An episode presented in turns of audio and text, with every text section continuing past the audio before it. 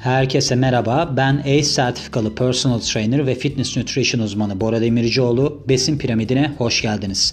Bugünkü konumuz gut hastalığı olacak. Neden olur? Ne gibi durumlarda şiddeti artar? Ve en önemlisi egzersiz yaparak gut hastalığından kurtulabilir miyiz? Bunlarla ilgili araştırmalar yaptım ve sizlere aktaracağım bu konuşmada. Şimdi şöyle aslına bakarsanız ben bu konuyu daha önceden de ele almak istemiştim. Fakat sonradan unuttum. Ta ki böyle bir istek gelene kadar e, tanıdığım birinin de başına gelmiş. Onunla ilgili araştırma yaptım. Şöyle şimdi gut'un ne olduğunu kısaca anlatayım sizlere. Gut artritin yani eklem iltihabının yangı diyorlar genellikle Türkçe'de. Türkçe'de galiba öyle deniliyor. Genel ve kompleks bir formudur ve herkesi etkileyebilir. Ani ataklarla karakterize, karakterizedir. Ağrı, şişlik, kızarıklık ve eklemde hassasiyete yol açar. Sıkça ayak baş parmağı ekleminde görülür. Zaten ben gutla ilgili hep ayak baş parmağını etkilediğini düşünürdüm. Halbuki öyle değilmiş. Bundan bahsedeceğim. Gut atağı hızla ortaya çıkar ve sizi gecenin yarısında ayak baş parmağınızda alev almış hissiyle uyandırabilir. Etkilenen eklem sıcak, şiş ve hassastır. Öyle ki çarşafın ağırlığı bile yani o battaniyenin, yorganın ağırlığı bile size dayanılmaz derecede ağır gelebilir. Belirtileri nelerdir? Gut belirti olarak çoğunlukla aniden ve geceleri ortaya çıkıyormuş. Yoğun eklem ağrısı yapıyor. Çoğunlukla demin de bahsettiğim gibi ayak baş parmağında görülse bile herhangi bir eklemde de görülebiliyormuş. Diğer olası eklemler ayak bileği, diz, dirsek, bilek ve parmaklar. İlk 4-12 saat arasında ağrı en yoğun şekilde hissediliyormuş. Kalıcı rahatsızlık hissi ilk atağın ardından bazı eklem rahatsızlıkları birkaç gün veya hafta bile sürebiliyormuş. Birkaç hafta bile sürebiliyormuş. Sonraki ataklar daha uzun sürüyormuş ve daha fazla eklem etkiliyormuş. Enflamasyon ve kızarıklık. Etkilenen eklemler şişer, hassaslaşır ve sınırlanıyor yani eklem. Isınıyor ve kızarıyor. Demin de bahsettiğim gibi kısıtlı eklem hareketi. Gut ilerledikçe hareket kısıtlanır. Çok normal çünkü orada ağrı oluyor zaten. Şimdi burada ürik asit tuzları eklemde birikince enflamasyon ve yoğun ağrıya sebep olan gut meydana geliyor. Kanınızda yüksek seviyede ürik asit olduğunda ürik asit kristalleri oluşabiliyor. Vücudunuz pürinleri yıktığında ürik asit oluşuyor ve pürinler de aslında doğal olarak vücutta bulunan maddeler. Doğal olarak vücutta bulunmasıyla beraber anladığım kadarıyla burada şöyle bir durum var. Bazı kişiler bunu dışarıdan aldıklarında birikime yol açıyor. Çünkü pürinler aynı zamanda biftek, sakatat ve deniz ürünlerinde de bulunuyor. Bu kolesterol gibi. Hani bazı insanın doğal kolesterolü yüksek onun için yumurta yemesi pek iyi olmuyordu ya. Geçen bölümlerde bahsetmiştim.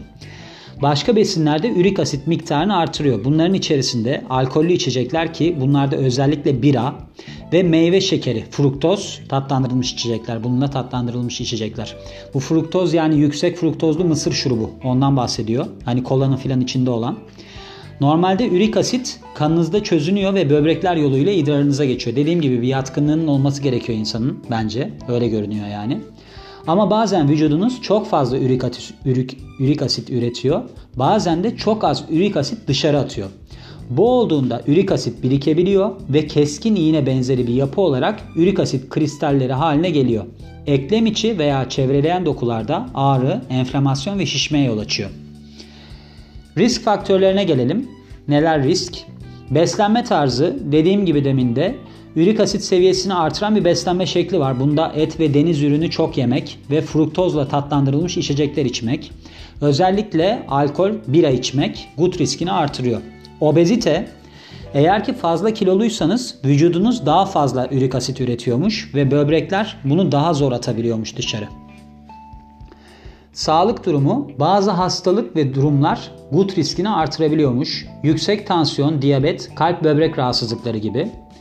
Bazı ilaçlar, hipertansiyon tedavisindeki diüretikler ve düşük doz aspirin ürik asit seviyelerini yükseltebiliyormuş. Ayrıca organ nakli yapılan kişilerdeki hani organın reddetmesin diye vücut alınan ilaçlar var ya o da buna yol açabiliyormuş. Ailede yatkınlık varsa risk artıyormuş demin de söylediğim gibi. Yaş ve cinsiyet. Gut bildiğiniz gibi yani ben hiç aslında kadınlarda duymadım gutu. Hep erkeklerde duydum.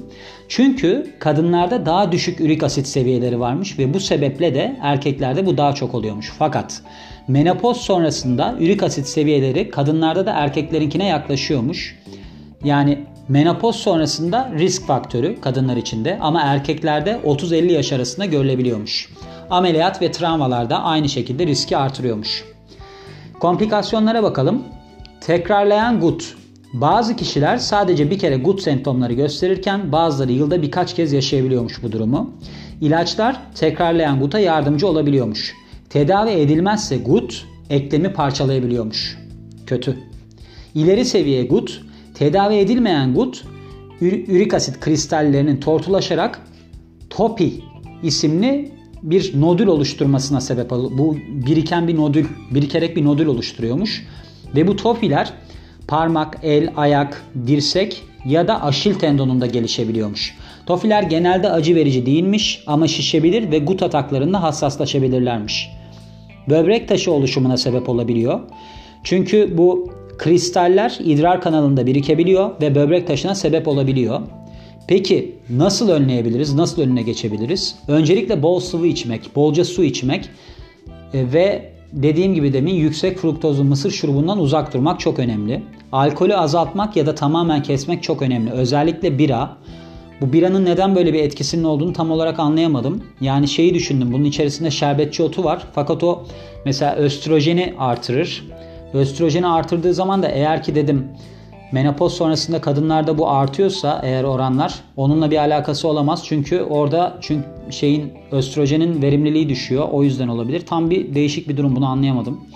Proteini düşük yağlı süt ürünlerinden alın. Yani protein kaynağınızı oradan seçin.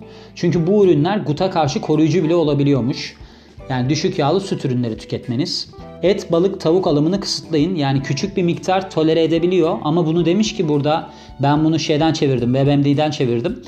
Orada şey diyordu. Kendiniz tolere edebileceğiniz miktarı kendiniz anlayın gibi. Orada yani sıkıntı yaşarsanız gibi sıkıntı yaşamanızı istemem. Onun için bence hiç almayın bu ürünleri. Ve vücut kilonuzu koruyun. Kilo vermek vücutta ürik asit seviyelerini düşürüyor. Demin obeziteden bahsettiğim gibi. Ama şunu yapmamanız gerekiyormuş. Oruç veya hızlı kilo vermekten kaçınmak gerekiyormuş. Çünkü bu geçici olarak ürik asit seviyelerini artırıyormuş. Egzersize gelirsek egzersiz yapılabilir mi? Bunu da başka bir yerden ben bir doktor sitesinden aldım. Yine bu egzersizle ilgili kısmını. Çünkü aslında bunu merak etmiştim ben. Eğer gut aktifse her türlü aktivite enflamasyonu artırır. Neden? Çünkü spor aslında vücudunuzda enflamasyonu artırır. Bu eklemi dinlendirmeniz gerekiyor. Sıcak soğuk uygulaması yapmanız gerekiyor ve anti ilaç kullanmanız gerekiyor. İltihaplı eklemi çalıştırmak enflamasyon süresini uzatıyormuş ve ağrıya sebep oluyormuş. Zaten çok mantıklı. Hani bir doktor sitesinden bakmadan da ben hastalığı gördükten, okuduktan sonra anlayabildim. Yani orada bir enflamasyonlu eklem varken onu çalıştırmak tabii ki zaten çalıştıramazsınız o ayrı da olmaz. Sadece buradaki mesele kendi bilgilerimle armağanlıyorum. Kilo vermek. Çünkü kilo verdiğiniz zaman demin de bahsettiği için söylüyorum. Ürik asit seviyeleriniz düşecek ve bunun tekrarlanmasından kaçabilirsiniz. Şimdi burada bahsettiği durum akut bir durum. Yani siz şu anda eğer ki gut hastasıysanız egzersiz yapmanız çok saçma olacaktır.